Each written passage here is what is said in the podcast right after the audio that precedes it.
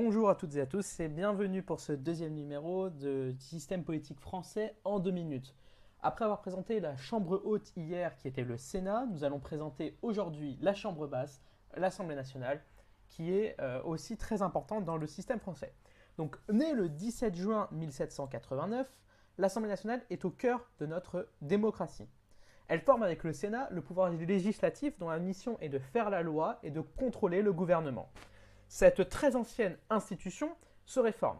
Modernisation de la procédure législative, approfondissement des pouvoirs de contrôle, octroi des droits spécifiques aux groupes d'opposition, renforcement des règles de transparence et de déontologie. Au sommet de l'organisation se trouve le président de l'Assemblée, on y revient dans quelques instants, qui a la responsabilité de représenter l'institution, de veiller à son bon fonctionnement interne et d'initier les réformes nécessaires à sa modernisation en parlant de l'Assemblée nationale.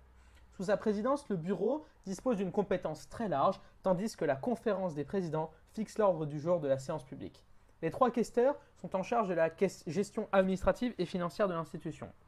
Les groupes politiques sont un rouage essentiel du fonctionnement de l'Assemblée, puisqu'ils sont au cœur des débats en commission dans l'hémicycle que l'on peut voir sur l'image actuellement affichée à l'écran.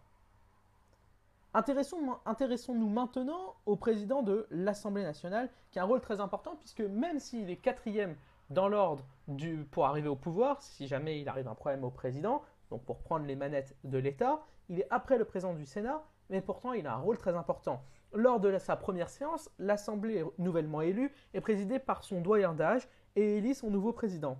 Cette élection acquise pour toute la durée de la législature a lieu au scrutin secret à la tribune.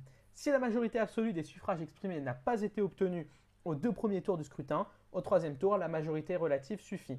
En cas d'égalité, c'est le doyen qui gagne. donc le président de l'Assemblée représente l'institution parlementaire en toutes circonstances. Donc il entend incarner la fonction pour faire évoluer l'institution. Et même s'il est allié à un bord politique, il doit représenter le peuple et tout l'hémicycle. Donc véritablement, l'Assemblée nationale a un rôle primordial puisque ce sont les représentants directs du peuple, puisque les députés sont élus au suffrage universel direct. Voilà, écoutez, ce deuxième numéro est maintenant terminé. J'espère qu'il vous a plu aussi. Nous reviendrons bientôt pour un nouveau numéro sur le Conseil constitutionnel. N'hésitez pas à vous abonner et à mettre un pouce à la vidéo. Et à très bientôt.